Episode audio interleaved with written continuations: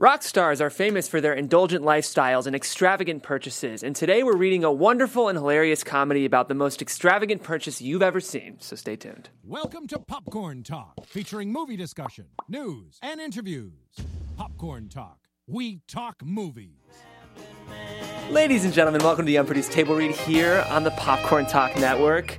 We're reading a pilot that I like very much today called Amboy, written by the very talented and beautiful Sabrina Besla. Sabrina, thank you for being here today. Thanks for having me. I summoned you on short notice, so I really appreciate it. But I really, really like this pilot, and I can't wait to get into it.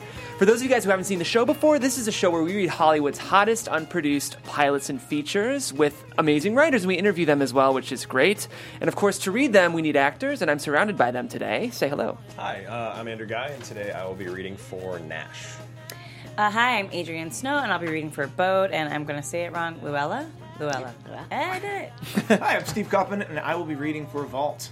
What's up, everybody? I'm Timothy Michael. Today I'll be reading for Metro, Ziggy, and Dusty. I'm Roxy Stern. I'll be reading for Jade Bird and Dolly. So, Sabrina, I love your bio, and I think it shows what a not only great writer, but great comedy writer you are. The very first line in this bio I received from her says Years ago, BuzzFeed came out with an article listing the top 10 worst employers to work for in New York City, and Sabrina has worked for two of those fuckers, which is awesome. Fortunately, you list some of the executives you work for who you do like very much, including the brilliant Tyra Banks. You've worked Yeah. very closely with her, um, Oscar winner Jeffrey Fletcher, a lot. But uh, most importantly, as a writer, you were recently invited into the Sundance Institute Writers Screenwriters Lab for a feature you wrote called "The Affairs of a Small Town." Yeah, a few years ago. Yeah, which is great, and um, I'm not surprised because I think not only are you a great writer, but you have a very distinctive voice, which is I think the thing that makes this script so enjoyable. That being said, I would love for you to give us sort of the 30 second pitch into the world we're entering just before we dive in for our listeners. Um, okay, uh, so Pull that mic just a little closer there. Very insensitive. So this is about a story about Nash Rivers, who is a down and out rock star, um, and goes on a drug fueled, booze filled bender, only to wake up to realize that he bought a ghost town in the middle of bumfuck nowhere and has no recollection of doing it. Perfect. I think that's all we need because I think the pilot speaks for itself. So we're going to dive into it. Guys, this is the pilot to Amboy, title When the River Floods the Desert, and it's written by Sabrina Besla. Exterior Mojave Desert dawn. A desolate, deep area in the Mojave Desert. No signs of life. After a few beats, we hear slow, stumbling footsteps. A pause, then another few steps, feet dragging, struggling to move.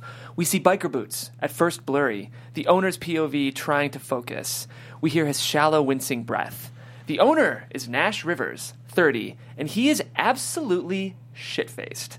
His tattooed torso shirtless except for a leather vest, black eyeliner smudged across his face, unwashed, dusty hair and ripped leather jeans. His chipped black nail polished hands clutch a bottle of whiskey. He reaches an edge of a hill overlooking the vast valley of dry dirt and cacti. He stops teeters, looks down at the bottle and pulls it up to his cracked lips, swigging what's left. He holds the bottle up in triumph and in all his might chucks it into the distance. He teeters again, catching his balance. He scans the terrain. It's breathtaking and lonely. A split second of sadness washes over Nash's glassy eyed face, but he quickly snaps out of it, lifts his arms once again in the air with power. I am God. His voice echoes for miles. He waits for a second and receives a response of coyotes howling. He smiles and howls right back. As he howls, a sudden rush of disconnected images. Nash snorting cocaine, a group of rock musicians destroying a hotel room, various people having sex and kissing, Nash drunkenly rocking out on his guitar, Nash throwing up and then passing out in a bathroom. His howls continue, syncing with the coyotes until Nash leans back too far loses his balance, falls backwards, and hits the ground in one drop, knocking him out cold. And the desert is silent once again. Title card Amboy. Title card 2, based on a true story. Interior bedroom day. A blurred room comes into focus. Nash's eyes dart around to gather his bearings. He lies in a twin sized bed in a child's bedroom. He groggily sits up, wincing in pain. He turns to the door to see Opie, Eight, wide eyed, a little goofy, and instantly lovable. As Opie inches closer to him, Nash instinctually shifts his body back, not a fan of little people.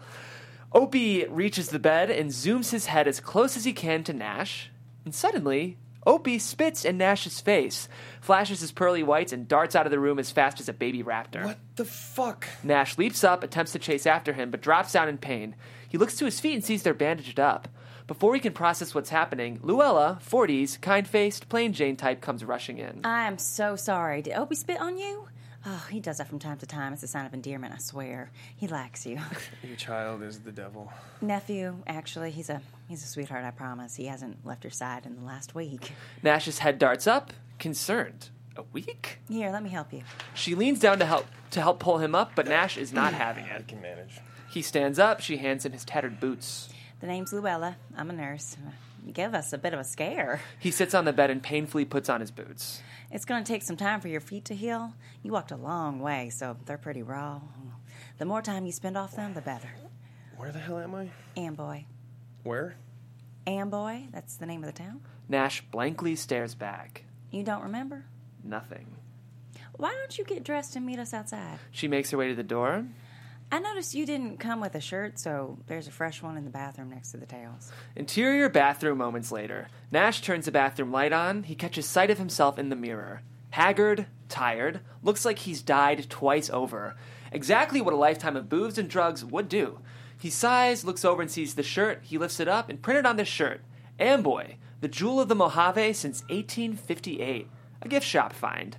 Nash throws it on, two sizes too small. He looks back at his reflection in the mirror, sad and pathetic.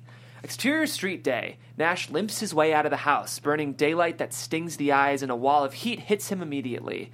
He scans his surroundings, discombobulated as the sweat drips from his skin. As Nash limps further, we see the main strip of a town a non working post office, Roy's Motel and Cafe, a gas station, a saloon, and a mechanic shop. Most stores have closed signs on them, some shops are boarded up.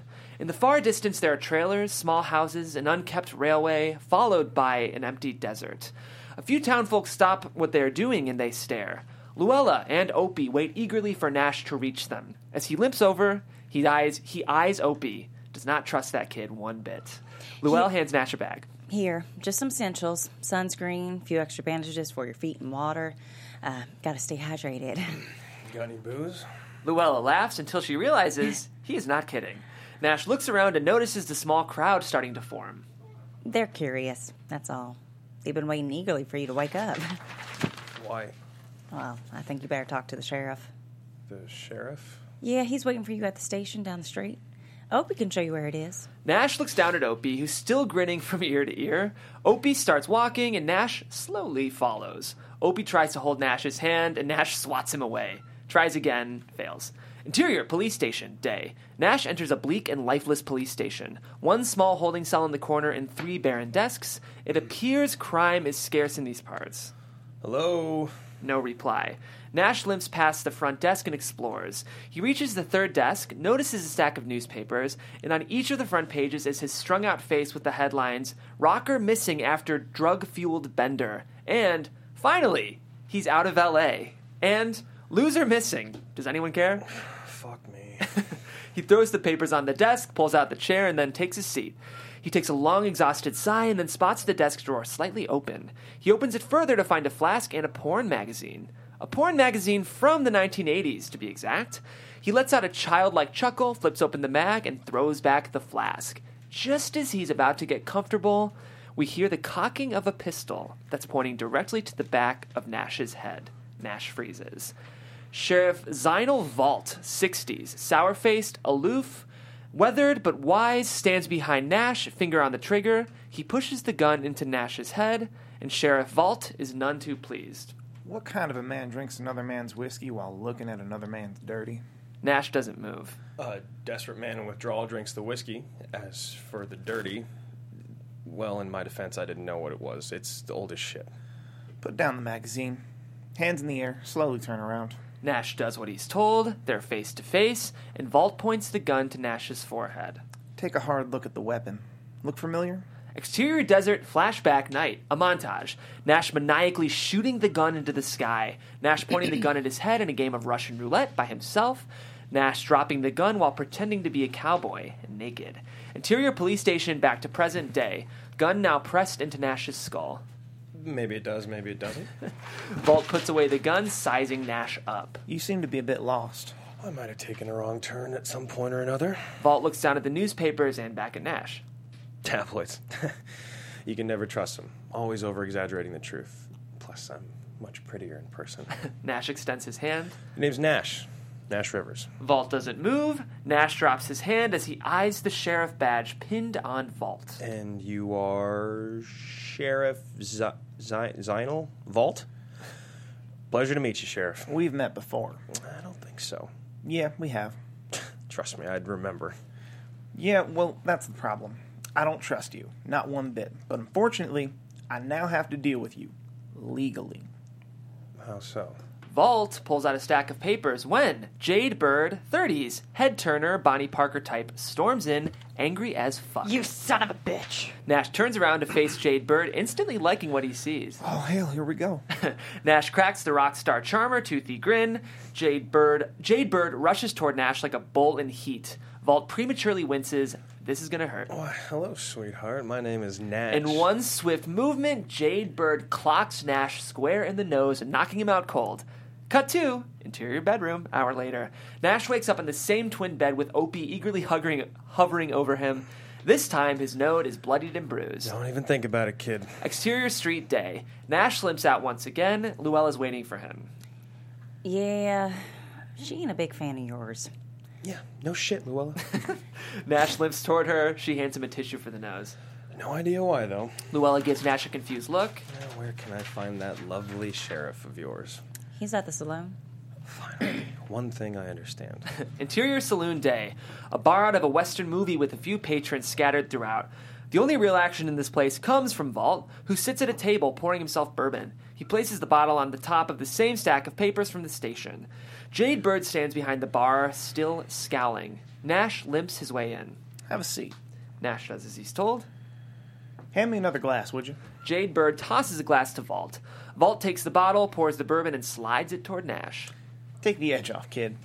Your dainty little hands are shaking like you've just been tasered. Nash says nothing, grabs a glass, and downs the drink in one gulp as if water. Jade Bird scoffs, rolling her eyes. so, who's uh, Medusa over there? That's Jade Bird. Jade Bird. Stupid name. It's my daughter. And she's a peach. Nash eyes his empty glass and then and then the bottle of bourbon. Go ahead, pour yourself another. Although I'm pretty sure the dark liquor and a whole lot of bad decisions is what got you in this mess. Nash doesn't skip a beat and gives himself a generous pour. Or some would say that's called having a good time. Down the hatch, he takes a minute to enjoy the booze burn. And what mess are you referring to? Look around. Do you even know where you are? Nash looks down at his shirt, reading it upside down. Amboy. It's a gem, apparently. Vault remains mute. Fine. I'll play. I'm in the desert. I live in Los Angeles, so we're what? In Joshua Tree?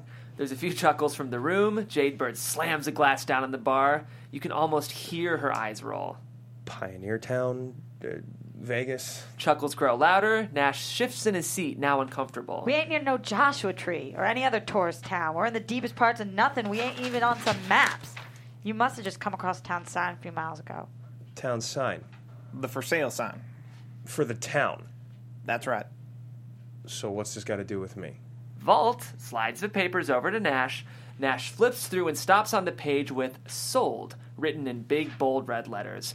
He looks down to see his drunken chicken scratch signature at the bottom, and his face grows pale. His eyes dart back up to the sheriff. Looks like you bought the gem of the Mojave Mojave princess. Nash lets out a hearty laugh. That can't be possible. He flips through the papers again, and now Nash's smile drops from his face. There's no way, right? His eyes bounce around the room, nobody's laughing, and Nash looks as if it's dawned on him. Wait. No. Wh- what? Exterior Desert Road flashback night. Nash, standing in front of a large billboard. Amboy, town for sale. He spray paints sold bitches across it and he turns to the empty desert, throwing his hands into the air. Victory! Interior saloon back to present day. Nash is now a shade of vampire pale. His, his eyes dart back up to the sheriff who pours himself another drink. When did this happen? Two, three Days ago? weeks. Wait. What? what? No, no, no. I, I have zero recollection of I this. bet you don't. Why didn't anyone stop me? With the amount of peyote in your system, Not even an army could have stopped you, foaming from the mouth like you got rabies or some shit. That good, huh? Enough to convince you to buy a goddamn town. Look, I am a musician, a very famous musician at that. I do stupid things all the time, but never this stupid, okay? I live for sex, drugs, and rock and roll. I'm not the business of real estate. From where we sit, you're just the drugs part of that statement. Panic starts to creep in, breath shortening. How did I get here? Suddenly, the bellowing honk of a horn echoes through the streets. Nash leaps from his seat. Everyone except for Vault darts their heads toward the windows and the door of the saloon. Oh, Fuck me. Cut to exterior streets moments later. A beat up tour bus enters frame. Covered in dust and dirt, tires blown on one side, windows shattered throughout, paint scratched and a massive dent in the front bumper. Moving haphazardly, the bus sputters to the edge of the town's main street. Nash and the other patrons rush out of the bar. The engine smoke seeps through the hood, taking its last breath. Sputter, cough, sputter, dead. Nash limps up to the front of the bus. He's a miniature figure and compared to this obnoxiously X large beast. Vault saunters out and stands next to Nash. I assume you're the owner of this monstrosity. Interior exterior tour bus desert road, flashback night, pitch black outside. Nash is illuminated by the bus's neon LED lights, and cheap strobe light as rock music blasts through the massive speakers hooked onto the roof. This is a party bus on crack. Montage of images Nash driving the bus while drowning a bottle of Jack, Nash trashing the back of the bus, Nash doing coke off the dash, Nash breaking the windshield, Nash lighting a sofa on fire, and Nash asleep at the wheel while driving. Exterior street back to present day. Maybe it does, maybe it doesn't. I'm fairly certain it's yours, kid. The tour bus door swings open, and out hops Metro, 20s, African American and forever the optimist. He sports a mechanic's jumpsuit. Metro's stoked. He stands triumphantly like he should be given a medal. Told you I'd find it. Metro comes rushing over to Nash and gives him a big bear hug. Nash, while uncomfortable, lets him. Man, you did a number on Buttercup. Buttercup? That's what I named her. Yeah, you could have picked a sexier name. Didn't think she was gonna make it running on empty, and well, look at her. She's seen better days. Have we met? Yep, Nash, we have. Now you'd remember you were smoking crack. Sorry, come again? Name's Metro. Uh, me- Metro. What? Just Metro. What do you share? No, she will outlive us all. Nash likes that moment but is quick to hide it. You said if I found your bust, you would listen to my demo. Metro pulls out a tape. Nash takes one look at it and laughs. What is that? The crowd, including Metro, shifts uncomfortably. Well, it's it's it's my music. What is it on? Is that a tape? How would how would I listen to that? Nash grabs it, flips it around, and tosses it back to Metro. Metro deflates. Expression falls as he stands crushed. I need to get back to LA so I can get the keys to Vault Butter- steps in, snapping Metro out of his sadness. Metro, let's just move this hunk of metal out of the way. Can't do that, Sheriff. Buttercup ain't going nowhere. This here is her final resting spot until I can get her the parts. Fuck that noise. Say what now? Metro's unsure of who he is and of who he should respond to first. So it's just gonna sit here, overlooking our town? Afraid so, Sheriff. Oh, what? Because she's the sore eye in this hell. He looks to the crowd, sweating profusely, not sure if it's the heat or the withdrawal, probably both. And is anyone not melting? It's a hundred degrees. 120 to be exact. Luella to the rescue. Told you, you gotta stay hydrated. Nash grabs the water, chugs it, and chucks the empty bottle on the ground. Jane Bird, instantly enraged, picks up the bottle. How long will it take to revive Buttercup? We'll have to do a bit of research on this particular type of machine, but from what I gather, it could take at least three or four weeks, maybe two months. Two months? What? No, no, no, no. Wait. I, I need to get back to LA. I have I have an album. I have fans. I have a tour coming up. That people. tour's still happening. Nash hears her and flips her the finger. You got money for them parts? It ain't cheap, so who's gonna pay to get Buttercup fixed? Nash, while annoyed at Jade Bird, can't help but notice her beautiful skin glistening in the sun. He catches himself. I will get the money. How? Nash starts to panic. I've lost my cell phone. Does anyone have a cell phone that I can use? It's a desert, son. No reception. No point of having a cellular device. More problems than they're worth, if y'all ask me. Nash flounders like a fish gasping for water. Fine. Uh, what about the other type of phone? You know, the one that's bigger. The one I had when I was a kid. Black. You mean a landline? Yes, that. Got one at the station. The town watches as Nash stomps slash limps his way to the station. Jade Bird walks up to Metro, who stands dejected. Don't sweat it, Metro. He's just figuring it all out. There's a reason he was out here on his own. Everyone go home, I'll handle this. The crowd thins out. Cut two, interior police station day. Nash bolts into the station, vault right behind him. You have some nerve coming back and disrupting our lives. Metro.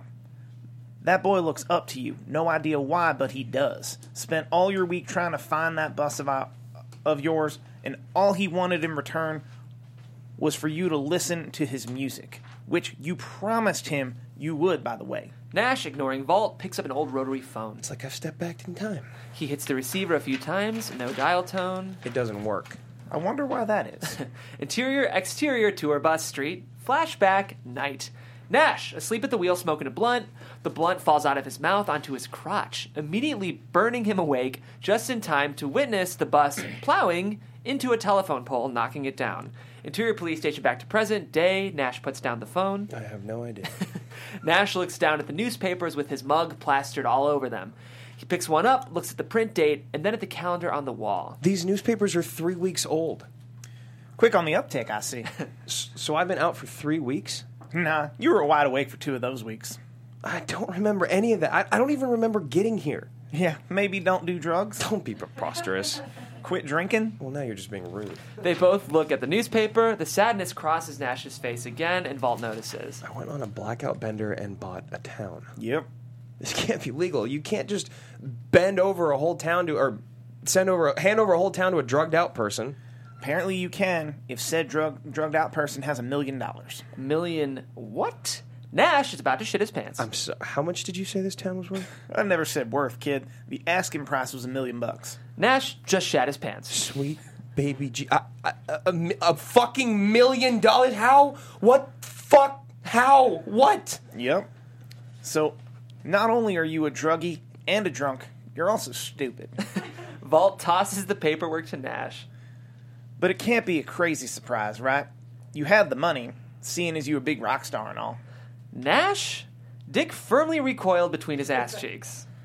I must say, you have a great team looking out for you. Nothing but your best interest at heart, clearly. Nash rifles through the paperwork.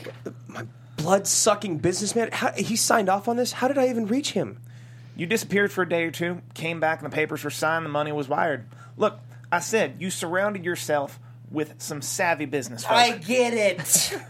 how far is the nearest working phone? Closest payphone is on the road is on the road to town off of Ludlow, few hours north of here. Can you take me there? Gonna do a supply run in the next few days. You're welcome to join. Few days. Okay, I don't have a few days. I need to get back to LA. So go. Ain't nobody stopping you. My means of transportation is currently deceased, as you know. Well, ain't that a bitch? Vault pulls out a flask from his drawer and takes a swig. My fans, my fans, they must be so worried about me. Vault slides the newspapers over to him. Doubtful. You're no Johnny Cash. Nash does not like that comment. yeah, and you're the Kevin Costner Wyatt Earp, not the Kurt Russell Wyatt Earp. Vault most definitely does not like that comment. Hand me one of those newspapers, would you? Nash tosses him one and picks up the other two. Nash starts to flip through the first. Vault gets up from his seat and heads to the back of the station. Nash follows, reading. Nash Rivers, lead singer of rock band River Phoenix, has been missing for over 48 hours, last being seen escorted out of Chateau Marmont and later going face to face with his former label exec Lou Silvers at the Rainbow Room. It is said that Mr. Silvers dropped Waters hours before the altercation occurred. The argument escalated to the point that was the disgraced musician was physically tossed out of one of the most iconic music venues on the Sunset Strip. Exterior Rainbow Room flashback night. Nash sucker punches Lou Silver's 50s music douche just as security grabs him. Lou backs up, he can taste the blood on his lip. That's it, Rivers! We're done! You're never working in this fucking town again! Paparazzi flashing their cameras, fans screaming. Suck my dick, Lou. What dick, Rivers? From what I hear, it's the size of my pinky. At least that's what your ex wife said last night. Nash escapes the grips of security and manically rushes towards Lou, body checking him into the bushes. Interior police station back to present day. Nash tosses the newspaper to the floor. Like I said, these tabloids are misleading. Besides, these are old. Where's the latest papers? These are the latest papers. Mail don't come to these parts. We have to drive out to a P.O. box a few hours. What about your computer? Can I check online? We have one computer here at the station, the other's at Roy's Cafe, but both are dial up and dial up's connected to the phone line, so you're shit out of luck. Vault swings open the bathroom door and leaves it open. Speaking of shit, News flips Nash flips through the second newspaper and is too overwhelmed and self-absorbed to notice nor care about Vault. These papers are making me out to be a washed up loser. Nobody is coming to my defense. Vault unbuckles his pants. And, and I end up here. Wherever the fuck here is. Vault takes a seat in the toilet and Nash frantically flips through the paper. I mean, are we part of the California gold rush? Or perhaps we're going to play a rousing game of cowboys and Indians? Vault takes a shit. Nash, completely oblivious. Vault turns to grab toilet paper but realizes the roll's empty. This is 2018. I live in Hollywood, for Christ's sakes. Do you even know where that is? Nash looks up to Vault, finally realizing he's balls deep shitting on the shitter. Vault rips the front cover off the newspaper, crumples Nash's face into a wad, and wipes. Nash blinks a few times in silence, soaking this whole situation in until. One, that is utterly disgusting. And two, I feel I may have had that coming. are you done being a little bitch? You tricked me into buying this place, didn't you? Now, why would I do that? Because look around. There is nothing here. Vault is losing his patience, still on the shitter. This nothing is my home. I've lived here my whole darn life. My pops was the sheriff of Amboy, and my granddaddy before that. Well, that's just pathetic. Because look around. What crime can possibly happen out here? It's like you're playing lawman in a play town. Nothing seems real here. Vault nonchalantly pulls out his pistol, points it at Nash, and pulls the trigger. Bang! Nash stands frozen, somewhere in between withdrawal, shock, and fear. He looks down to his arm as blood trickles down. Seems pretty real to me. This takes a second. Did you just shoot me? Yep. This takes an even longer second. You fucking shot me while you were shitting? Calm down. The bullet grazed you. If I shot you, you wouldn't be standing there screaming like a banshee. Th- This is attempted murder. You tried to fucking kill me. Vault stands, pulls his pants up, and flushes the toilet. Now you're just being dramatic. Man up, would you? He tosses Nash the remainders of the newspapers. Cut to Interior Medical Day. Nash sits up on the patient table while Luella bandages him up, and by bandage we mean she's literally putting on a band aid. Opie sits quietly, still smiling, staring at Uh. Nash. Attempted murder. He tried to kill me while taking a shit. That's some next level psychopath savagery. Wait till I get back to LA, going to sue him and this bullshit town. Wouldn't that mean you're actually suing yourself? Nash glares at Luella. Seeing that you, you bought the time. Yeah, town, you I know, understand. uh, Thanks, Luella. She places an extra band aid on his arm just for good measure. oh, there, all done. I can give you some for the pain if you like. Vicodin? Luella shakes her head no. Percocet? Oxy? What? No, I was going to say aspirin. Child's play. You need to give me a horse tranquilizer at this point. You know, buying Amboy ain't so bad. It could have been a lot worse. You could have been on bath salts and ate someone's face. That's a little dark, Luella. yeah, I guess there's that. Nash locks eyes with Opie, who perks up immediately over the attention. Okay, what's with Minnie Linda Blair over there? Opie, what about him? He's a mute, tongue cut out from some desert demon ritual, what? Opie sticks out his tongue, proving he's still got it. Nash genuinely smiles. His parents left town when he was four, leaving him here. Found him sitting in front of the TV when I went to pick him up for Sunday service. Hasn't spoken since. You have a church in this town. We do. You should visit it. If I step out, if I step foot in the holy, I might very well burst into flames. Maybe the Lord is what you need. Nash jumps off the table. Maybe, but the devil does that cool thing with her tongue. Nash turns to Opie. Family abandonment, huh? Don't sweat it, kid. I'm the mayor of that town, among others. Nash gives Luella a big kiss on her cheek. Thanks for stitching me out, Luella. As much as this day has been a clusterfuck of new information, I'm gonna go get to that payphone, call my manager, and sell this town. He makes his way to the door. I have a feeling that's going to be tough. Oh, why's that? Well, the town has been for sale for almost 10 years. We were going into foreclosure. That is, until you came along. Nash stands back, stunned. C- come again? We're kind of the last. No shit. It's Westworld, but broken without the cool sci-fi shit. I don't know what that means. Never mind. Continue. Right. Well, most of the folks moved on. The ones remaining have lived here their whole lives. Few moved here to have a more peaceful existence, but we don't have enough money and manpower to keep the town running. Originally a salt mining town, and a while back we thrived off of tourists. And the gas station at Roy's Cafe is the only one for miles, but even that slowed down. So, in a lot of ways, you've saved us. Nash stares back at Luella's warm, kind face until Dear fucking god, I bought a ghost town. Cut to exterior street dusk. Town is winding down for the night. All is calm. The only remaining sense of life comes from the flickering neon sign of Roy's Motel and Cafe. Nash limps over. Luella and Opie follow. Nash stops for a second, adjusting his shoes, still in pain. Opie takes this opportunity to rush over and grab Nash's hand, and this time, Nash lets him. Yeah, don't get used to this kid. Opie spits at Nash and grips his hand even tighter. Interior Roy's Cafe dusk. The bell dangling from the door chimes as he stumbles through. Nash scans the room. A nostalgic diner with charm. Nothing has changed since it opened. In 1858, attached to the cafe is a gift shop full of Amboy t- Tatachis, all of which have a layer of dusk untouched for years. Luella and Opie take a seat in a nearby booth with Metro. Metro and Nash lock eyes. Metro quickly turns away, shifting uncomfortably. The room can sense the tension between them. Nash limps over to the counter and takes a seat, noticing Vault and Jade Bird having dinner in a booth. Well, if it isn't vigilante law dog, Hope Luella didn't have to amputate the arm. she was able to save it. The kitchen door swings open and out walks Dolly, 17, cookie cutter cari- cookie cutter caricature plucked out of a theme park, the image of youth and innocence. It's fucking annoying. An instant smile breaks across her face when she spots Nash. Gosh, Don Golly, you're finally awake. Let me guess, your name is Nell. Dolly, sir. Name's Dolly. I heard you're the new owner and a famous celebrity from the big city. Nash is loving the attention. Indeed, I am. Uh, if you had cell phones in this town, I would take a photo with you for the gram, uh, uh, selfie, Graham? What's a Graham? I- Instagram. Dolly blinks, clueless. Selfie? How old are you? Just turned 17, sir.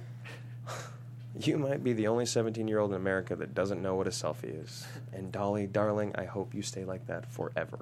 Nash winks, Dolly blushes, and Jadebird shoots daggers. Vault I hate that boy. Dolly leans into the counter, giggles, and twirls her hair. The only way a 17 year old would know how to flirt. It's pretty awkward. What's it like in the big city? How are the folk? Nash doesn't have the heart. LA? Uh, everyone is genuine, truthful, and naturally beautiful. Nothing unauthentic about that town. Just like I imagined. Can I get you anything? yep, I'll have a, uh, a kale salad with a acai bowl and an uh, avocado toast, please. The room is quiet for a beat. A double bourbon on the rocks. I'll take the same, darling. Nash swings around and locks eyes with Ziggy. 80s, bubblegum pink hair, held with hairspray strong enough to build an eagle's nest. She wears massive Coke bottle glasses without any lenses and a malting fur coat. She holds a Mary Poppins luggage sized purse. Ziggy takes a seat next to Nash. She might as well be a blow up doll, that one. Not much going on in that nug of hers. Do you know her well? no, she's my granddaughter. The name's Ziggy. Nash Rivers. Ziggy, huh? Like Ziggy Stardust. Ziggy, ri- Ziggy rifles through her never ending purse and pulls out a fat blunt. Where do you think he got the name from? Sweet Cheeks. Ziggy lights up, takes a long drag, and blows. She passes the blunt to Nash. He takes a drag and hands it back to her. Vault isn't happy, but he lets it slide. Pick your battles. Ziggy, you minx. You might be the single most interesting human in this town. no shit. Dolly places the bourbons on the bar. Ziggy and Nash salute and down the drinks. Nash, liquid courage up at this point, turns to the diner. So, what am I getting? Nash turns directly to Vault. I own this shithole, right? Price is right, me bitches. Vault pulls out the stack of papers once again and chucks it at Nash. 690 acres, gas station with four working pumps, church with altar, organ and pews, repair shop, abandoned motel, abandoned school, fire station but no firemen or fire trucks, double wide trailers, and homes for the town folk, population 50, non working railway, working cafe, saloon, medical, a police station, and a hangar. Hanger? Yep, an old hair hanger. Right, in case we're under siege. You don't seem to care about this newfound responsibility, do you? Why would I? Amboy, my own personal empire of dirt. Johnny Cash. You know, years ago I wrote a country album, but the record label felt it wasn't very on brand. I personally think it was my best work, and Cash is my favorite musician. It's our Shara's favorite, too. Look at that. Oh, Look at that indeed. Does that mean that you're the Sundance to my Butch Cassidy, Mr. Law Dog? Vault pulls out his pistol once again. I'll shoot you for real this time. Nash swings back to Ziggy. Yeah, he don't like you much. Dolly pours Nash another drink, starting at him like staring at him like a devoted puppy. Ziggy Hey. slides her glass toward Dolly. hey, Cinderella. I birthed your mama. Pour me another. Dolly fills up Ziggy's glass while Nash downs the bourbon in one gulp. The mixture of heat and dark liquor is starting to show. Nash swivels back to the group. So I own everything. Like everything in this piece of shit wasteland, which means you now report to me. You may own this town, but you don't own us. Nash turns to Dolly, handing her his glass. This time, make it a big girl pour. Me too. Me too. Vault heads behind the counter and stops Dolly from pouring the drinks. He reaches under the counter and pulls out a flashlight and bottle of water. Dolly, hand me a few quarters from the register, would you? Dolly pulls out a few quarters and places them next to the flashlight and water. Vault slides the items towards Nash. You know where the door is, son. Nash, shocked. Is he really letting him go out there? Just keep walking towards the moon. On the main strip of road, you'll eventually find that payphone you so desperately seek. Call your friends to get you out of this empire of dirt. Nash turns to the rest of the bar. Nobody saying nothing. Prideful, Nash grabs the items. You know what? I'll be fine. Because I'm always goddamn fine. Come tomorrow morning, this will all be sorted out and I'll be out of everyone's life. That's what you want, right? He scans the room. Again, nobody says nothing. He stares at Jade Bird, and she too says nothing, which hurts Nash the most. Chided by the group, Nash is now anything but fine. He's drunk. Nash storms toward the door, gives Vault one last look, a look a son would do to a father when he doesn't receive the reaction he wants. I'll send someone for a buttercup. Nash exits. Opie, upset, jumps up and tries to run after him, but is stopped by Luella. The room goes. The room grows quiet as Luella looks to Vault, disappointed. Dolly, feed me. Exterior edge of town, dusk. Nash takes one last look at the town. He heads on his way down a stretch of dirt road, following the moon. Cut to exterior Roy's Cafe. Time lapse. Time lapse. Dusk to night later. The neon sign of Roy's Cafe blinks against the moonlit sky. Cut to interior Roy's Cafe night. Jade Bird stares out the window, nervous. It's been a few hours. There ain't no way he's gonna get to that payphone by foot. Good. I'm rooting for his death. The room reacts as Vault takes a sip of his bourbon. I know y'all don't want to hear it, but despite being one major prick, Nash Rivers is a big deal. Just because we live all the way out here in bumfuck nowhere, don't mean I don't got big dreams. Hell, if I had five percent of the success, success he's had, I'd be happy. Mean guitarist too, but he hasn't played in years. Why not? Why not? What? Play the guitar no more. Not sure. Thing is, uh, think it, think it has something to do with his pops. Anyway, he ain't as washed up as they're making him out to be. Who even cares at this point? Vault takes another sip of bourbon, eyeing his daughter. Why you looking if you don't care? What? I can't look out the window? You think he's just gonna ride back into town on a white horse? No, I don't, Pops. You kind of do seem like you care. Shut it, Metro. You're the one that's obsessed with him. Uh, I'm low key obsessed. There's a difference. Besides, it's for his work, not his body, Jade Bird. Ziggy in the background lights up a blunt and takes a puff. I would tap that. The group laughs, all except Jade Bird. Ziggy, please. what?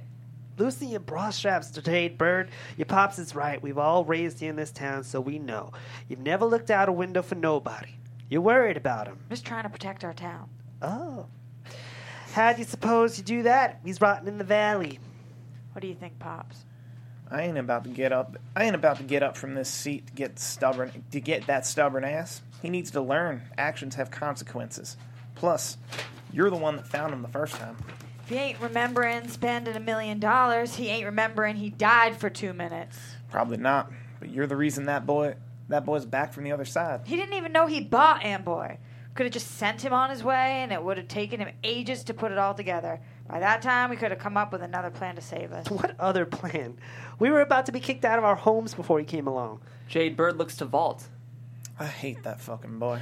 If he dies, it might raise a few red flags, but what does an old Betty like me know? Plus, someone's gonna come looking for him eventually. So you're saying I should get him? Jade Bird looks to the rest of the cafe for confirmation, even though we all know. Fine, I'll go get the moron. Jade Bird bolts out the door. Vault and Luella watch as Jade Bird turns the corner. Moments later, she emerges with a majestic white horse. She mounts the stallion and takes off toward the moon. Unless the water floods the desert, he ain't surviving this town. it apparently already has. Meanwhile, in the cafe, Did you see that boy's arms? Those veins popping through that t-shirt. Hot damn! Popping out like every man in platoon. Ziggy takes another toke. Imagine how his dang-a-lang looks like. The vainer, the better, I say. Metro grabs the weed out of her hands. okay, Grandma, chill out. Back off. It's for my glaucoma. She, she reaches for it, but he refuses to give it back. Cool. It's for mine as well. Exterior desert road night. Jade Bird and her horse trot down the dirt road. She holds a large industrial flashlight. Suddenly, she pulls the reins and the horse stops. There, in the middle of the road, is another empty water bottle. She dismounts, infuriated, picks it up. She crushes it with her hand. Like a bloodhound, she knows. The fucker is close. Jade Bird then looks up, squints, and in the distance, she sees a faint, flickering light. She mounts back and rides toward it. Exterior desert road, further night. Jade Bird and her horse trot toward Nash. He smacks a dying flashlight. He's sickly pale, sweat seeping through his clothing and bloodied feet, bare on the sand. His tattered boots dangle around his neck. Jade Bird stops him a good distance behind. Jade Bird stops a good distance behind Nash, and she flashes the light on him like a cop to a perp. I'm close. No, you ain't. Not by foot. Nash swings around and Jade Bird gasps. Nash has a sickly, nauseated look on his face, along with blisters from the sun. He might as well be a corpse. Guess you didn't use the sunscreen. Nash, cracked lips and close to passing out, faces Jade Bird and her majestic beast. Is this a mirage? Nope.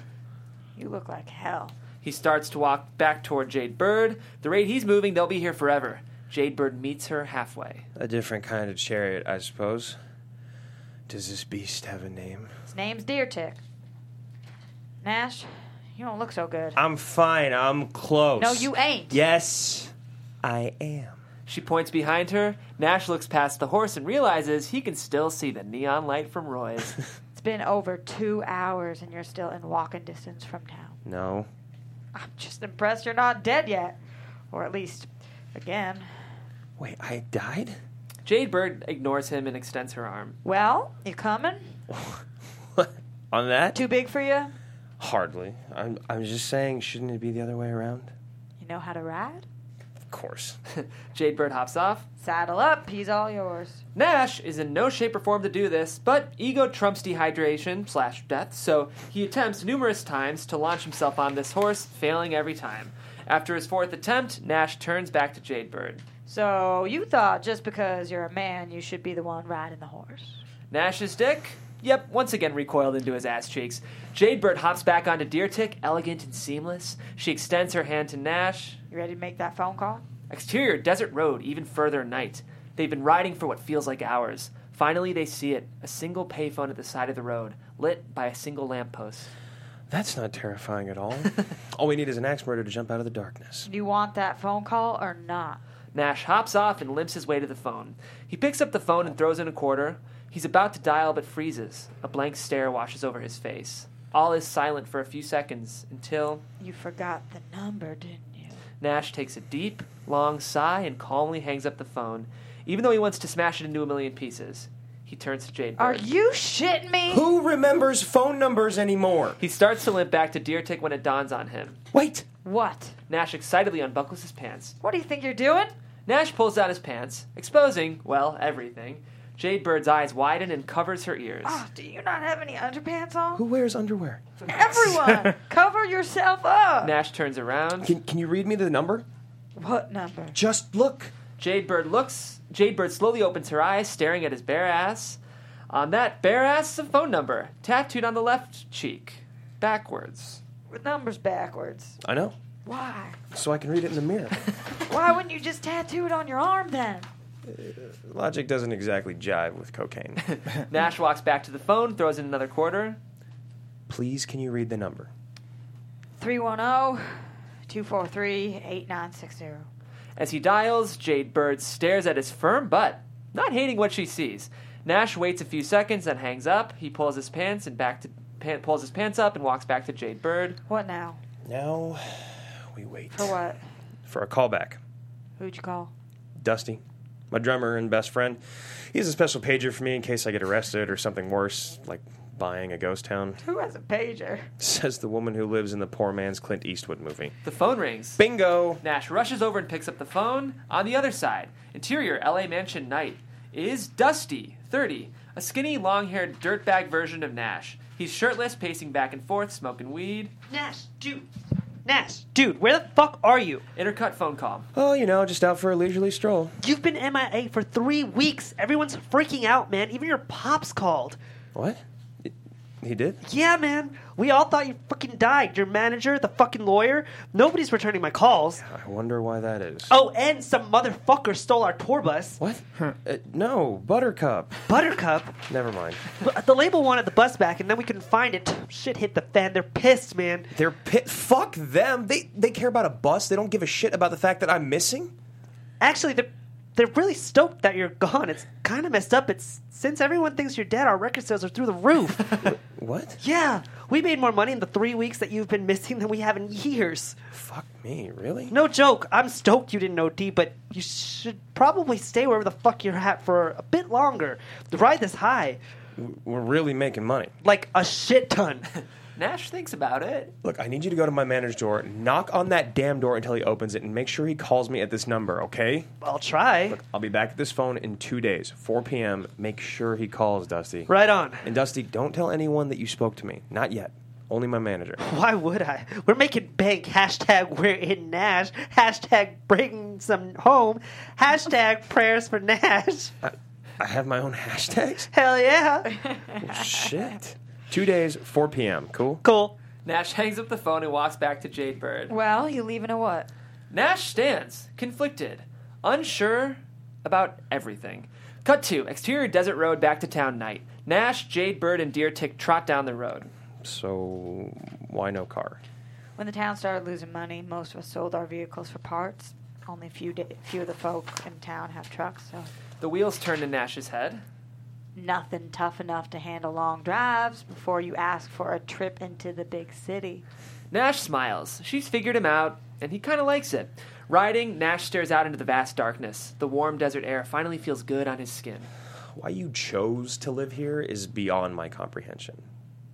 Don't you just want more? What's more to you?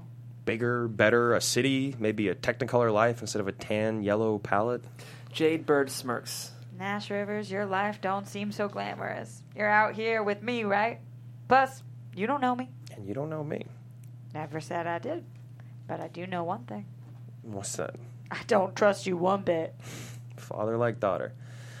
I see. Well, as a general rule, I don't trust anything that bleeds for five to seven days and survives every month, but here we are. Nash finishes gulping down the rest of the water and tosses the bottle on the ground. Enough! Jadebird slams on the horse brakes. Deer Tick bucks up.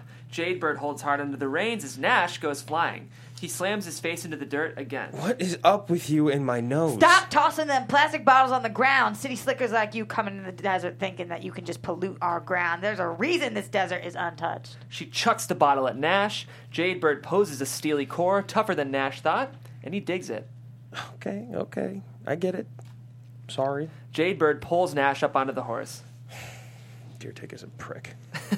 Jadebird smiles earnestly. Exterior horse, desert road, later, night. Jadebird, Nash, and Deer Tick ride in silence, Nash soaking all of it in. How do you handle it? The heat? Oh, you just adjust. No, not the heat, the, the silence. There isn't a single noise out here. I'm used to all the loud time, the traffic, the neighbors, the music. It's never quiet, not even in my head. Now it's as if I've gone deaf. Sounds like the quiet is exactly what you need. Her words drift into the silence. Their trotting carriage passes the billboard reading Amboy, Town for Sale, and the red, Sold Bitches, smack dab across it. The only difference is now. The local townies have spray painted dumbass, good luck, loser, and various lewd gestures across the sign. Nash's nauseous head follows it as they trot by. Jade Bird, facing forward, smiles. She can feel his body stiffen and his kill me now expression burning a hole in the back of her head, and she's enjoying every minute of it. She finally relents. Look at it this way. This is probably not the dumbest thing you're ever going to do. Despite his crisis, Nash's grip tightens around Jade Bird, and she lets it happen. Exterior, Buttercup Night. Deer Trick comes to a stop in front of the bus. The town is quiet. What time is it? 9 p.m. A little early to be calling it a night, don't you think?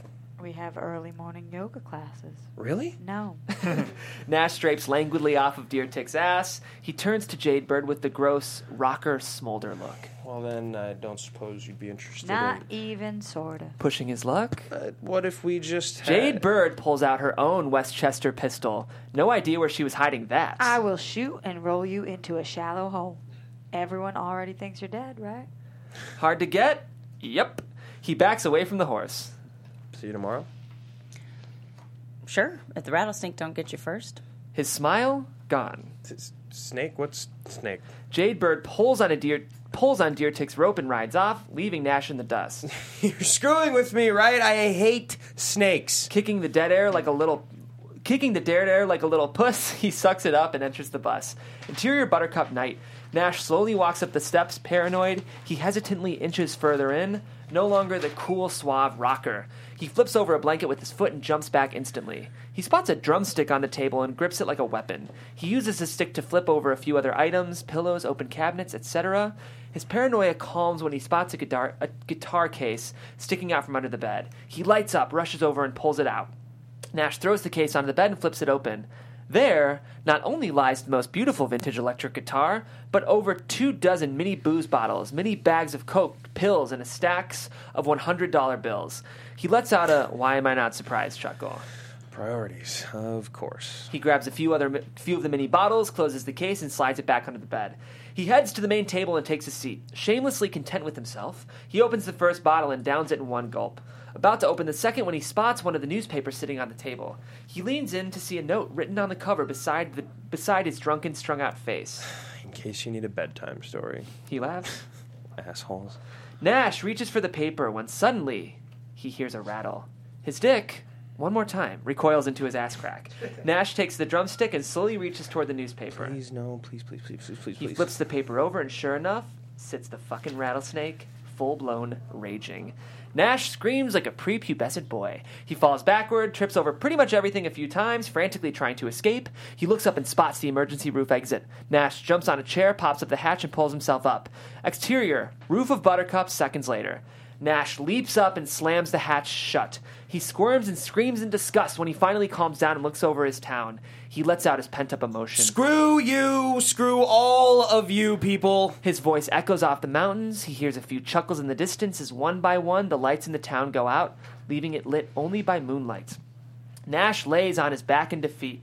He pulls out two more bottles from his pocket and downs them. He stares up at the beautifully perfect clear sky with thousands of shining bright stars, a view he's never seen before. He takes a moment to soak it in. Nash faintly smiles. This ain't so bad, right? Until he remembers the horror dawning on him, his faint smile gone. This idiot bought a ghost town for a million dollars. I am so fucked. As Nash stares blankly into the sky, Ring of Fire by Johnny Cash plays until we fade out to the credits. End. Woo! Awesome. Guys, great job. So the question is right now, do we need a break or should we Yeah, charge? let's take a five. We're going to take five and we'll be right back with the brilliant Sabrina Bessel to talk all about this pilot. So stay tuned, guys.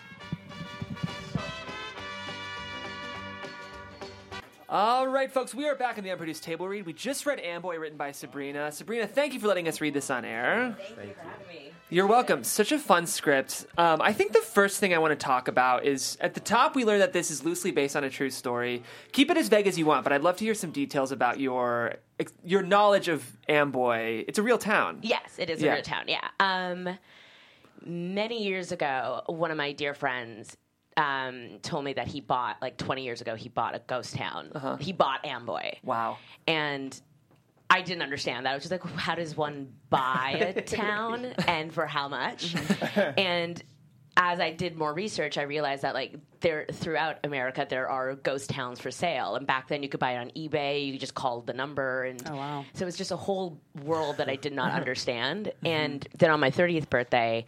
Uh, my best friend and I, we went to uh, the Mojave Desert, like Pioneer Town, Joshua Tree, to chill for a couple days and i was like well i want to go see this i want to see what amboy is all about and so it was a couple hours out and it really was there's nothing i don't know if you guys have ever heard of it but like it's off of route 66 and back then it was like a working town there was a school there was a hotel it was the only gas station and still is for for miles between i believe it's colorado and california Wow. and so it really is used was used and was like and became a lot of musicians would come through and like every year was a bunch like they had a biker event out there and they still kind of do occasionally but because it's so well known as like the weird ghost town they keep it as is and i'm always fascinated about how they preserve towns like that and why would anybody buy it and uh, like as, and again more research as i did like people buy towns because the, it's the appeal that they're the government its appeal that they want to preserve something that could be taken down. And so it's all and like and it's the weirdest people. And so now Amboy itself is the gas station still works. Roy's diner is just the station now. The motel is still like there, but now it's an art installation. Wow. And you just start to see some weird dudes coming through. And it's like, uh, like 120 degrees. Like I we walked out and I was wearing sandals and they melted. And it was just and to get there from the rest of like the tourist attractions, it's like you better have a full tank of gas. Yeah. And cuz if you don't, it's just like there's this I don't you would die. Like there is no way of saving you. Oh wow. And there's no cell phones. No, that's it's like, the whole that. thing. And funny enough, when we did that, my my friend Tommy, he was like, at first he was like, we, "We'll be fine with the gas," and I'm thinking nothing of it. I'm like, "Okay," and then halfway through, I'm looking at his face. I'm like, "Don't tell me." He's like, "How long did it say that it would be?" Because their GPS stopped working. Oh, whoa. Mm. And so halfway through, we're running like s- like slowly on empty, and I'm looking and I'm like, dude. Don't, don't mess with me right now. He's just like, we're fine, we're fine. and by the time we made it, but then of course we look at how much the gas is, and we're like, great, uh, over hundred dollars to just fill up like not even half the tank. wow. because they can, because they can Yeah. charge it. Because what are you gonna do? It's Yeah. like eight bucks a gallon or It's something like that, yeah. Wow. What do people buy them? uh, Do you make money from buying a town? Like No. is that, no. Yeah. I you mean, don't not get that, a not that I percentage know of- of. I yeah. mean, my friend in particular d- did it for like he, he used it as a backdrop for his work, and also it was th- it was the time that was fun. You know, it's Mm-hmm. like his buddies. It was like a playtown. It's a town for misfits, and I think a lot of people buy, and the prices range. Mm-hmm. I mean, it can be a million dollars, it could be less, it could be more, depending on where it is. And Amboy is just a weirdly iconic Hmm. spot, Mm. Right. Just how close it is to California, but uh, to LA, sorry, and but like I'm sure some other places for cheaper and Wild. yeah. That's fascinating. It's Oh, so fascinating. It's such a rich premise for a script. So I like have to applaud you on the log line alone, but I think importantly, I was we were talking the other day about how like even though the log line's great, crappy writers don't make the script good because you can read a great pitch, but then it is the voice of the writer, and it's the actual meat of the script that makes the script work. Um, so let's talk about these characters because they're just a delight. I love every single character in this script. First of all, Nash. I think he's a lot of fun, and he's. We were talking a bit. He's interesting because he's a rock. He's a rocker. He's this he's this eccentric guy, but he's also kind of the straight man in the pilot. Like he's our surrogate in. So can you talk about like writing Nash and sort of how he's operating in this story? Well, I didn't want him to be like he's kind of a lost soul. So uh, the, the you come to LA with all the dreams and and, and I just recently moved here from New York in September. And so Welcome. Thank you. And and I, I see it. I said like New York kind of just no, like no one gives a shit that you're in film. Like they're just like get away from me. but in LA, it's just like it's that want and need and drive because everyone comes here to do that, whether it's music or film, TV, whatever. And Nash is one of those guys that, in a lot of ways, made it in, in, on paper, but is it fulfilling enough? And clearly, it isn't. So he's got sucked into that world of what we see on a daily basis of what can happen. And there's a reason why he's out there. Then like and we draw pencil, but like having the daddy issues, it's like and being abandoned and just like there's an ex-wife that's listed in there. So there's a whole story that's going to come out about like what got him out there in the first place. And just for the pilot purposes, drop from his label. He's an alcoholic. He's Right. every cliche of a rock star. And so in a weird way, he kind of is like that lone wolf that has so much emptiness in a world where there's just people around you at all times. Yeah, I I think what I'm so impressed by is that you managed to make him staying believable. Like I'm sure that was your biggest hurdle right from the Yeah. start is how do I keep him here? Cuz like it's tough in 2018 to like k- keep people somewhere like get them stuck, but you did it. You pulled it off in this script really beautifully, I think. So can you talk about like the challenge of keeping him stuck and then giving him the question of whether or not he stays? Yeah, and and and something I'm still working out. I mean the the surface one is that the sales are going through the roof now that he and but like secretly here he has a love interest here he bought this down he's gonna realize he doesn't have any money to even get himself out of this so frankly he's stuck with it and is there any reason for him to go back at this point in a lot of ways the town needs him as much as he needs the town Yeah. and so it becomes this weird like they all hate each other but at the same time they need each other Yeah. Yeah. and so he secretly doesn't want to go back. And there's a, e- as drug fueled as he was, he's kind of like okay with the purchase. That he's like he'll realize, be like, oh, okay, well, I kind of at least I have a home, you know. kind of it, it kind of strangely reminded me of Eureka. Like I've just gotten back into that show and it starts Is that on with- sci-fi? It it was on sci-fi. You can find it for free on Amazon Prime, but um, it starts off with like a, a uh, crap. What does he do? U.S. Marshal. Um, going into this town of like geniuses, and, and and he ends up staying because they offer him a job. He's also recently separated, and it's a place where he can like raise his daughter. So it like just kind of makes sense for his life at that point. But I was like, oh, this like there's so many like little nice little touches uh, which I really appreciate in the script of like you really get an idea of who the town is and how um, the the good effect they could have on Nash. And so I was like, oh, okay, I can kind of feel that same It same strangely feeling. reminded me of Cars, the Disney movie Cars. like how he like Lightning McQueen, he's like this. Yeah, That's true. Goes to the car town. I don't know why, but it just popped in my head as soon as Yeah. I was like, oh, it reminds me of Cars. Yeah, I think it's really smart. You've set up an engine for the entire series because really the narrative possibilities are limitless when these two groups need each other, you Yeah. know? And so it's just the I was just thinking in my head what can we do and there's so many opportunities. I mean like the idea of him like bringing culture to their town Mm-hmm. is really interesting too. What are some of the things you sort of maybe picture down the road? You don't need to tease too much, but I mean, like, like he has opportunities that someone wants to buy it. Um, I, I think like his ex-wife catches wind that he exists, and she's coming for the town because they're not really divorced, like things like that. Um, pot farm, like you know, it's Yeah. like think like every season is another challenge for him to overcome to make money because they still ne- while he saved the town temporarily, they need to still generate traffic again. Right. And Amboy in real life was a tourist attraction at Mm-hmm. one point. It just like and it was a salt mining town. And that's how they the railway was a real thing is how they got money.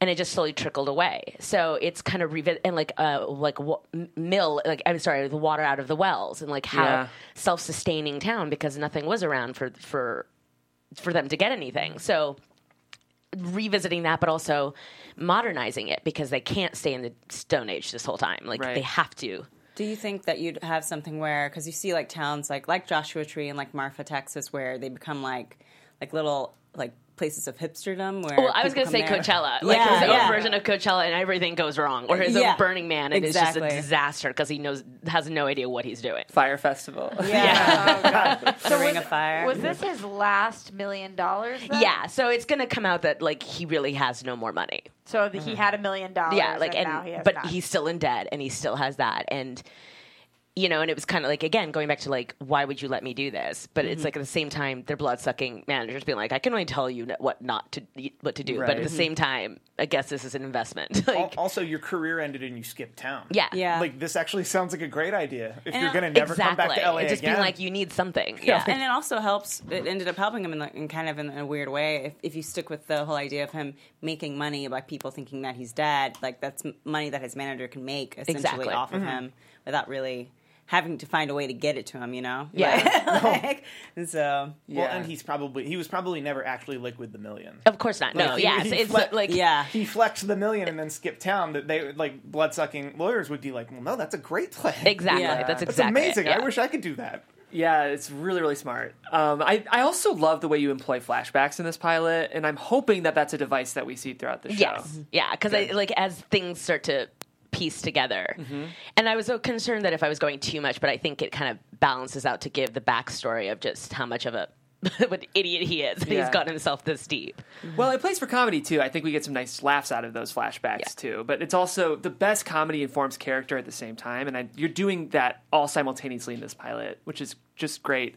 Um, does anyone else have anything? I've got some more stuff, but I feel like I'm hogging the Well, you conversation. do a lot of flashbacks with Nash, but do you plan on doing uh, more flashbacks with other characters as well, kind of to establish how they grew up in the town, how they got to the town, if they were born there? I mean, I really th- that's. Uh, thank you for saying that. I have you you've seen Orange Is the New Black. Mm-hmm. Yeah. Yeah. So as the series progresses, Yeah. it does the flashbacks of all- how everybody got there, and I do want to do that. I love that. because. The, not all of these people were born and raised in that Mm-hmm. town. Like, there's a reason why. So, and people do. I mean, even like Joshua Tree, Mm-hmm. like it- it's a sleepy town. Like, it has its peaks, but like it, people live there. Mm-hmm. And I spent a good chunk of time out there. I was like, there's nothing to do. and they thrive off of the one bar and like, you know. yeah. And I would love to know like where each person came like came from and like what you know, Metro Mm-hmm. Yeah. he rolled through and there's a reason why he did he wasn't born there and it's Yeah. just so it I'd be yeah, I'd love to do that. Yeah. Do you have a favorite character aside from Nash that you really like to write? I mean, Vol's my like I mean Sam Elliott in my brain. You Yeah. know, it's like Sam Elliott, like Billy Bob Thornton, kind of just being like, "Don't fuck with me." Like you're like, I'm over this. Like, Yeah, like rocker kid coming in here thinking he knows everything. definitely. Yeah, You have a lot of like really slow, uh, slow burning jokes that are big payoffs in the end. Like the the shitting one is like one of my favorites because like when I was sitting there reading it, it's like a lo- a lot of times people think the joke is going to be like him realizing he's taking a dump, but it's it gets to the point where it's like you actually shot me while you were taking a shit. Yeah. And when I and for this to me, it's, it, it almost feels like a writer's room or like two people doing an improv scene that just went until you were both just like pissing your pants laughing. So how did you write those jokes or how did you write scenes like that with like the slow burning joke all the way throughout with like informing the audience of what the joke could be at the beginning? And, Right. Like what a what a you know what I mean? yeah, I t- yeah. It's like there's the, like, and there's some like references like Tombstone, like Keith, like the Yeah, you that- know that wider and, joke and is wider- great. yeah. And I mean, some people get that, some people won't. But there's also Nell written, and it's just Yeah. like things like I like. I just it's just smarter comedy in my brain. It's just like Mm-hmm. like I I write like with a slow burn of jokes, and it's not just the punch over and over again. That it becomes like I know where you're going with this. Right. Because Mm-hmm. you can tell even with your dramatic stuff, like in the opening with Opie, or when it talks about him being a mute. When you first read this, when I first read it, I was like, "Man, if that kid talks by the end of this episode, I'm gonna be so annoyed." Yeah. You know what I And it's mean? just like purposely And I was does like, it. "But Yeah. so many people would do that, or like reference the dad. It's like, oh, my dad called. Maybe I should call him. It's like, no, no, no, no. Like this is real life. I just thought those were very Uh-huh. Y- Yeah, and it's also for pilots specifically. I think it's like planting the seeds in a smart way. It's just it like it, I'm very conscious of just understanding that it's like I need to set this up so that it can work for many seasons and hinting and hoping that people get it. I mean, s- some things may not work at the end, but like trying to drop certain hints and t- really defining like the jokes of just like like Nash is more blunt, even though you know he's a mess, but he's just like and his tit for tat with Na- uh, with Jade. Sheriff Vol, Vol, yeah, yeah. yeah, Bird, it's yeah. it goes back and forth and and also like Jade Bird is just like n- like has bigger balls than everybody. You know, it's just she's just like I'm not. I like I may have grown up here, but I know what's up. It's just like I'm smart enough. So her jokes are going to be different. Uh-huh. Yeah. in a lot of ways. So Can you talk a little bit about planting seeds for new writers? Because more than almost any pilot we've read, and that's no slight on the other writers we've had on the show, I was bummed when this was done. Like I needed more. Good. You know what I mean? so like can you talk about you said it yourself, planting those seeds. That's the most important thing I think you did in this is like I just want more out of it. um, it's interesting because like every script that I write, like I've worked on two other pilots I've written, and it was like this one was way easier for me to write. I've had this idea forever, but I just like finally sat down and just plowed it, plowed through, and it was just organically flowed in a way that it just because it was so crystal clear to me of how this could work for many many seasons. Where some shows not so much, and it, it takes a lot more work. So for this one in particular, the seeds were just very obvious to me of like what needs to happen to get to the next episode. What does episode two, three, four, five, six like fully uh, develop? No, I don't have that, but I know where it can go. So for this one in particular, it was quite easy for me. Whereas other scripts I've written that I struggle with, that sometimes I'm like, it's not as crystal clear of where the beats happen and where it's going to end and what's the big whoa moment. I think what I loved about this script and just this story is that you you reference Orange is the New Black, and I feel like Nash is the Piper of that story. Yeah. But what I love about Orange is the New Black is that yes, it, it it started off with Piper, but throughout the seasons, it's gone to more where you focus on other characters because their stories are essentially bigger than her. Of and course. her character. Do you plan on doing that Yeah. with other? Okay, perfect. 'Cause Yeah, because he can't. You, we get it.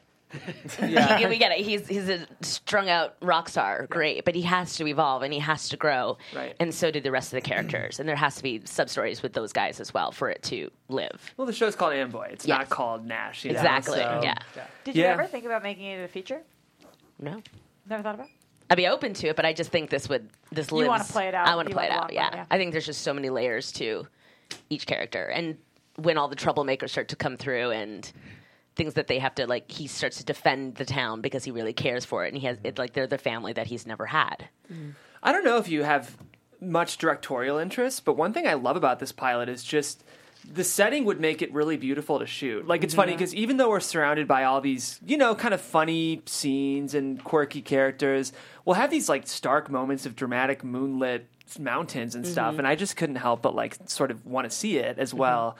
Is that something you thought about as you were developing the pilot or As for me to direct, or just like the Just actual vision both, of its own? both, yeah. um, Not for me to direct. Um, would love to direct eventually, but probably not this. But um, for the setting, yeah, I, I like I did like another short that I wrote that takes place in the desert as well, and uh, like it got re- it got great reviews and won festivals and stuff. But they're like, great, it's so expensive to make, so thanks. It's like Mm-hmm. I say at the and- same time though, isn't it when you're shooting? it's on, not, but it kind of yeah. is as well. Like it's, a yeah, location, which right. means you're adding, like you're Yeah. you have to go out there. Yeah. Yeah. and doesn't have to be that far out, Right.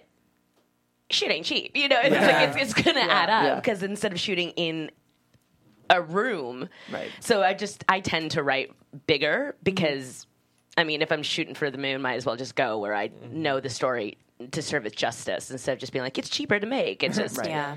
I always feel like you have to have both. Like Yeah. I know when I write, I, I think of like, well, these are my dream projects that are going to cost millions and millions of dollars, and this is like the stuff that you know, if I wanted to, I could produce. And It's so all that on my so, own. so Yeah. that's key as well as knowing like setting expectations of what's realistic to make. Yeah. This is to me isn't far fetched. I have another show that it's like there's no way. Like Yeah. Mm-hmm. not anytime soon. So Yeah. Mm-hmm. just pick and choose what's your priority to further your career or writing samples wherever it may be Mm-hmm. with the possibility of it make being made. yeah. So it's really just for a writer to consider that. I mean, we talked at like how we met. It's just like it's picking and choosing like what would really work, and, and not just writing for what's working on TV right now, but what is doable. And then you never know. Like it's it's also one of those things where I feel like you see that a lot with writers where they'll write something really small and that'll get like a lot of momentum. And then they'll go, well, actually, I have this really big budget thing. If you guys are down for that, if Mm-hmm. this goes somewhere, so you kind of like even with like Jordan Peele, you saw that with Get Out, where Mm. Yeah. he'd had that forever, and when he finally got like enough momentum, he was Damien able to do Chazelle wrote La La Land in Yeah. Mm-hmm. like 2010, and then made Whiplash, and then yeah, so. Yeah. Yeah, I, I just—it's funny. I could almost like see Breaking Bad a little bit in Yeah. some of Yeah. these scenes, and it. You I could definitely just, shoot that in New Mexico. and- That's what I was thinking. Some of the incentives, sometimes if you get out of town, you know, I mean, I'm Canadian, Right. so it's just like I know incentives. Yeah. Yeah. It's so, um, but I also thought of uh, like for Nash, I've always thought. I don't know you, what you guys think about like of who you see to play that, but I in my brain years ago when I started writing like thinking of this was like Dominic Cooper in my brain, and then he came. He's in Preacher now, Yeah. and so I Yeah. was like, well, there you go. It's like Yeah. it's like he works. yeah. Any other casting you've thought of besides? I mean, obviously these five were pretty great. Exactly. Um, n- uh, outside of those two, like Billy Bob or, or Sam Elliott for for Volt and br- um, Dominic Cooper for for um, Nash, I haven't really thought Mm. further from that because also the, it's like these characters are so like a lot of people can play. Yeah. Yeah. And, Like so, it's not so specific to the point they're like only this kind of actor can do it. It's it's gives it a like they're distinct, but also like allows each of these characters to grow and mold to the actor of like what they bring to the table, which I try to do with with these characters. Like with, uh, normally when I write, it's just allow room for it to breathe instead of being so distinct. Right. Did you have any questions for us? Kind of having heard it read out loud now.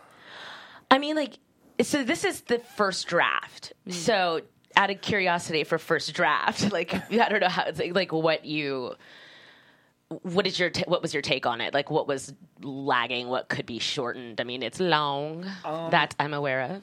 I will say for a first draft, it's pr- it's really really good for a first draft. Yeah, thank you. my first drafts are usually just like vomit on a page. They're not good at all. So like just as a first draft, like it's a succinct story with all Mm-hmm. the with all the seeds planted and the characters there. That, like that's Awesome. a great place to start. Great. It's funny. It's the rules are changing. Like normally, like ten years ago, this page length would be an issue. Yeah. But like, I just watched this pilot on Stars called Vita. Oh, yeah. and it, it was I know the great. girl First who of wrote all, that. I really loved it.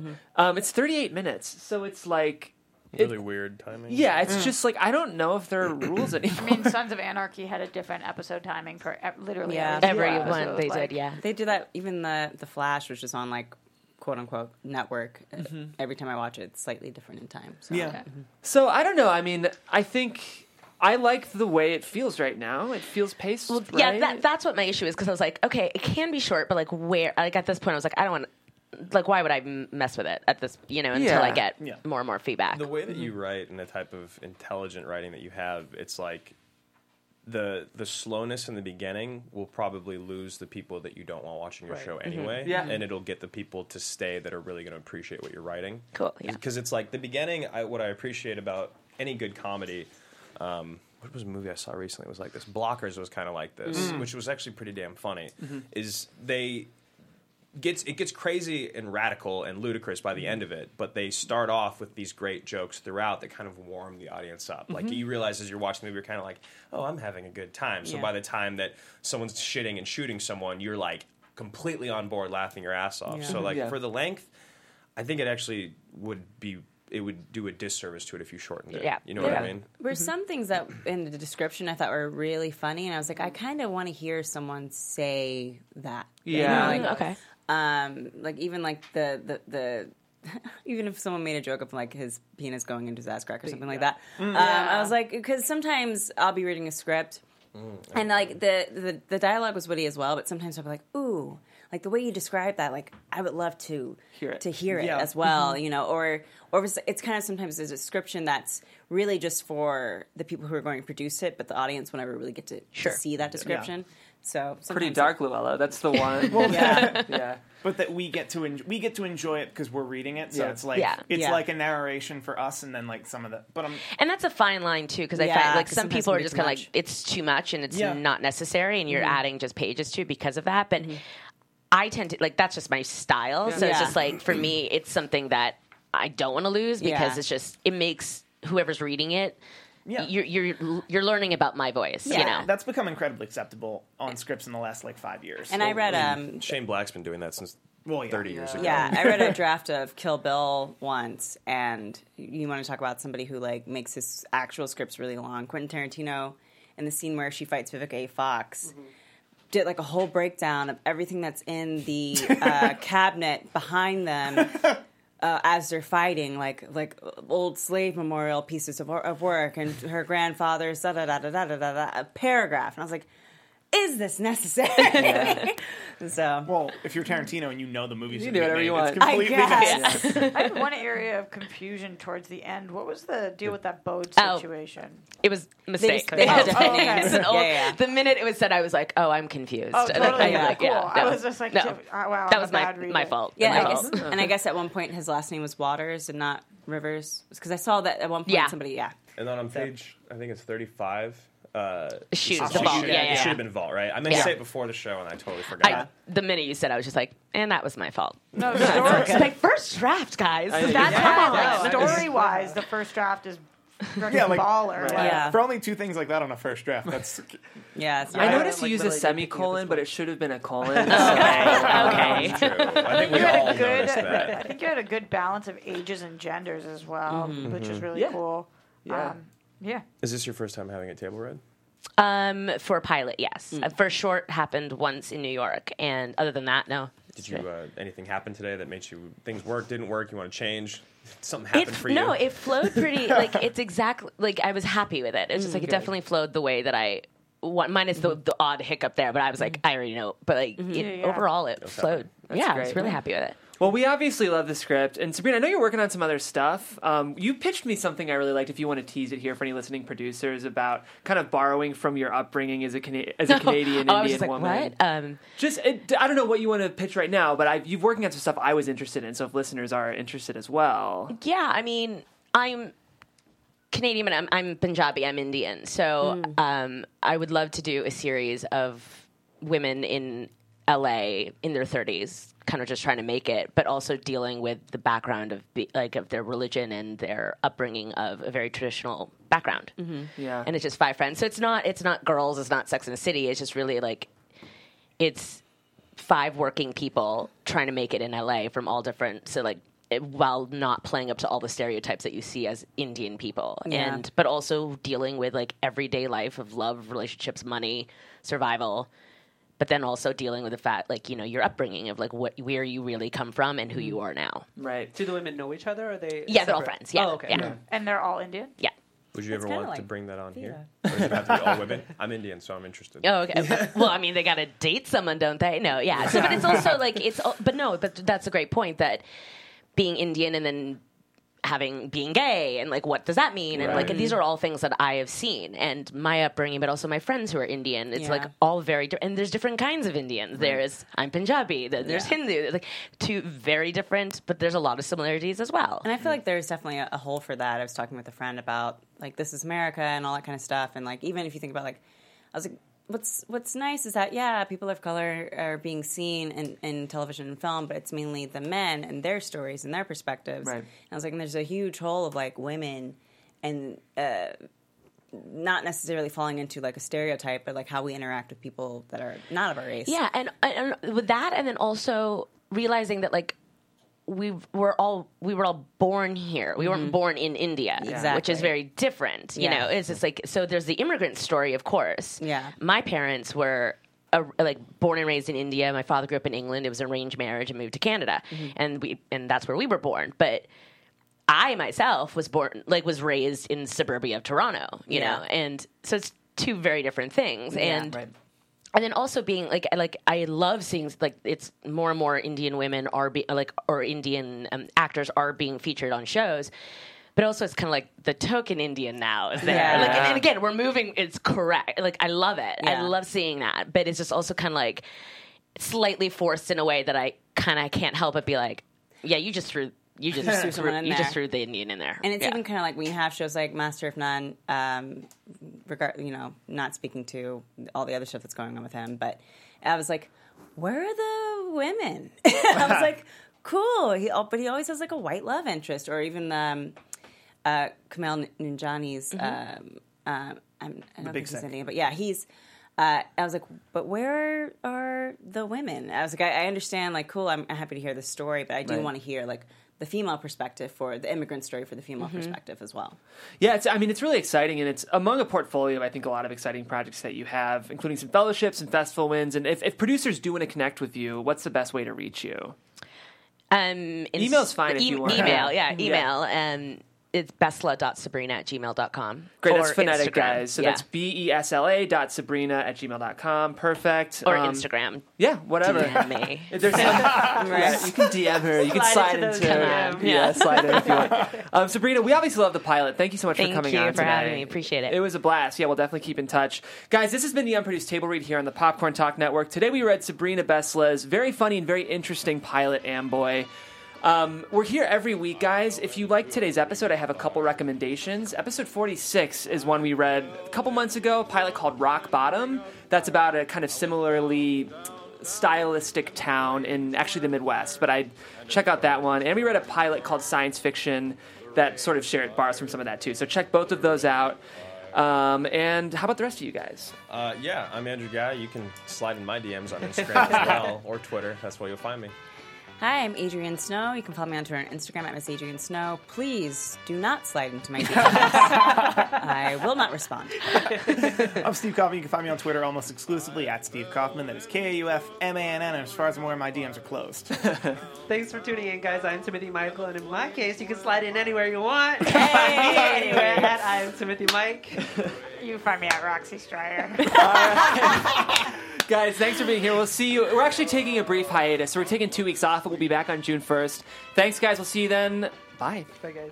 When hearts like ours meet, Producers Maria Menunos, Kevin Undergaro, Phil Svitek, and the I entire fell for Popcorn Talk you Network. like a child. We'd like to thank you for tuning in. For questions or comments, be sure to visit popcorntalk.com.